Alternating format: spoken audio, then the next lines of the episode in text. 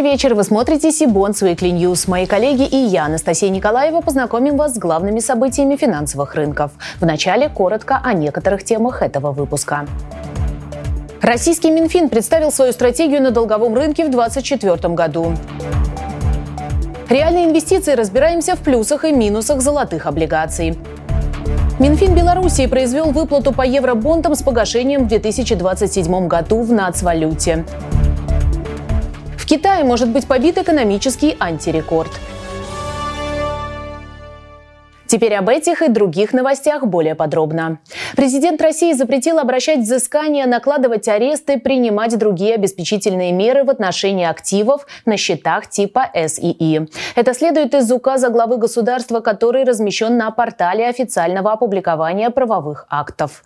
Изменения уже вступили в силу. Счета типа С были введены в России для заморозки средств недружественных нерезидентов в ответ на иностранные санкции. На эти счета с марта 2022 года поступают все выплаты в пользу нерезидентов, дивиденды, проценты и погашения. Недружественные нерезиденты не могут выводить денежные средства с этих счетов. Таким образом, они остаются заблокированными и не могут быть выведены за пределы России. Счета типа И используются для инвестиций и реинвестиций иностранцами на территории России. Они нужны для покупки иностранной валюты за рубли в связи с репатриацией доходов, полученных в результате инвестиционной деятельности на территории нашей страны. Министерство финансов России представило традиционную стратегию на долговом рынке в наступившем 2024 году. Более детально ее прокомментировать мы попросили директора Департамента государственного долга и государственных финансовых активов Минфина Дениса Мамонова. Денис, добрый вечер. Анастасия, добрый вечер. Расскажите, пожалуйста, подробнее о том, какие ОФЗ будет предлагать Минфин в 2024 году. Ну, если коротко, то самые разные. В нашей линейке остаются все типы инструментов. Основной упор, как и прежде, будет сделан на инструменты с фиксированным доходом, так называемый ОФЗ-ПД, но мы также сохраняем для себя возможность размещать и бумаги с привязкой к инфляции, так называемые инфляционные линкеры, и инструменты с плавающим купоном, так называемые ОФЗ-ПК. По срокам мы так же, как и прежде, будем ориентироваться на средний и долгосрочный сегмент кривой, прежде всего, чтобы не составлять конкуренцию корпоративным заемщикам. Денис, благодарю. И второй вопрос. А готовы ли вы рассматривать какие-то дружественные валюты? Предметно уже достаточно давно прорабатывается вариант размещения облигаций федерального займа, номинированных в китайских юанях. На наш взгляд, юаневый рынок – это наиболее ликвидный и перспективный, перспективный сегмент внешнего рынка – но мы всегда рассматривали для себя этот проект как проект по развитию финансовой инфраструктуры, построению взаимосвязи российского и китайского финансового рынков, а не как какой-то существенный инструмент привлечения заемных средств. Ну, так, собственно, всегда было. Внешние заимствования никогда не были существенным источником финансирования дефицита федерального бюджета. Поэтому, э, отвечая на ваш вопрос, да, мы работаем над размещением инструментов в юанях, но тут не все, к сожалению, зависит от нас. Мы также должны увидеть поддержку этой инициативы со стороны китайских партнеров, над чем сейчас и работаем. Во время новогодних каникул Минфин Беларуси отчитался, что произвел выплату процентного дохода по евробондам с погашением в 2027 году в национальной валюте. Размер выплаты составил почти 23 миллиона в долларовом эквиваленте. Ранее утвержденные Белоруссией меры по исполнению внешних государственных долговых обязательств предполагают, что владельцы еврооблигаций вправе получать выплаты со счета в Беларусьбанке при предъявлении соответствующей заявки и прохождении уровней верификации. Напомним, что в конце прошлого года республика начала долгожданные выплаты по еврооблигациям «Беларусь-2023» в белорусских рублях через национальный расчетный депозитарий. До этого российские инвесторы с июля 2022 года не получали выплаты по белорусским еврооблигациям после того, как Ситибанк отказался их обслуживать. К нам присоединяется член Ассоциации владельцев облигаций Сергей Сазонов, курирующий евробонды. Добрый вечер, Сергей. Добрый вечер, Анастасия. Сергей, можно ли говорить о том, что проблемы с белорусскими евробондами наконец-то разрешились или по другим выпускам республики еще возможны неприятные сюрпризы? И вернулось ли доверие к белорусским бумагам у российских инвесторов? Значит, смотрите, проблема только начала э, разрешаться непосредственно по одному выпуску. Это Белоруссия 23. Соответственно, получить выплаты могут только те люди, которые являются гражданами дружественных Белоруссии государств и купили эту бумагу до, 9, до 6 сентября 2022 года. Для того, чтобы получить выплаты, а, необходимо принять участие в четырех корпоративных действиях, а также заполнить оригинал отказа от претензий нотариально и отправить его в Минск, в белорусский депозитарий. Тогда и только тогда вы сможете получить 11 и 12 купон, а также тело 23 Белоруссии по курсу на дату погашения в белорусских рублях, а это февраль 2023 года. Что касается остальных бумаг, в частности 26, 27, 30, 31, то там выплаты происходят следующим образом. Белорусское правительство а, вместе с Нацбанком, согласно постановлению 583.16, перечисляет деньги в белорусских рублях на спецсчет, открытый в Беларусьбанке. Вот, а деньги оттуда э, все владельцы облигаций смогут получить только при погашении этих бумаг. Непосредственно в 26, 27, 30 и 31 годах. Непосредственно к белорусским бумагам я бы очень э, относился настороженно. По той простой причине, никто не знает, что будет к 26 году к погашению. Пока нам предлагают только такой механизм. Другого механизма нет.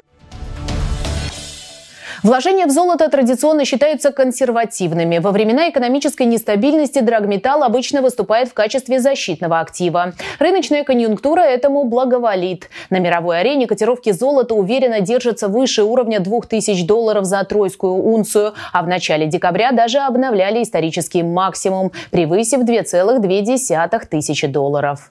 На рынке существует несколько инструментов с привязкой к цене золота, в их числе и облигации золотодобывающих компаний. В чем преимущество таких бумаг перед классическими слитками, ОМС или отраслевыми акциями и как правильно включать такие бонды в свой инвестиционный портфель? Об этом аналитик Совкомбанка Арсений Автухов в нашей традиционной рубрике «Реальные инвестиции».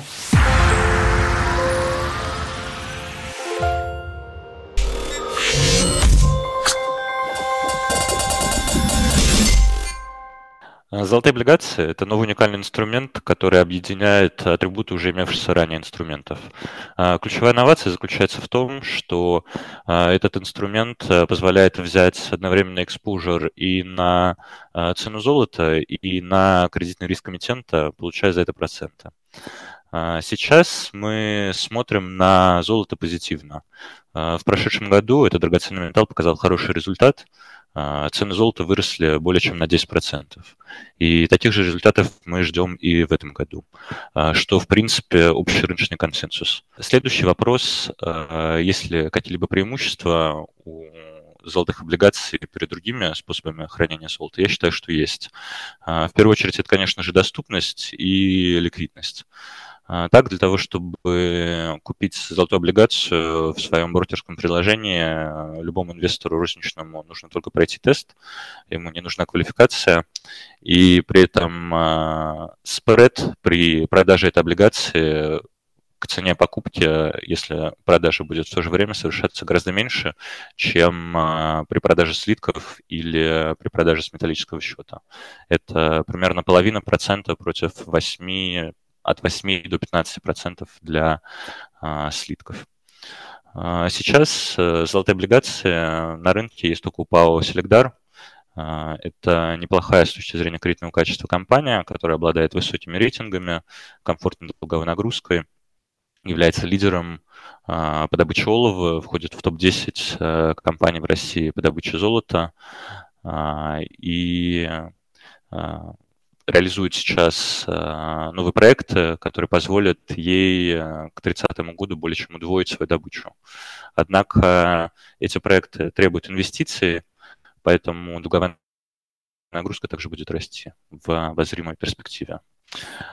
А, при этом важно отметить, что совокупные денежные затраты у компании не превышают 1000 долларов на унцию, что при текущих ценах позволяет ей зарабатывать почти тысячу долларов с каждой продаваемой унции.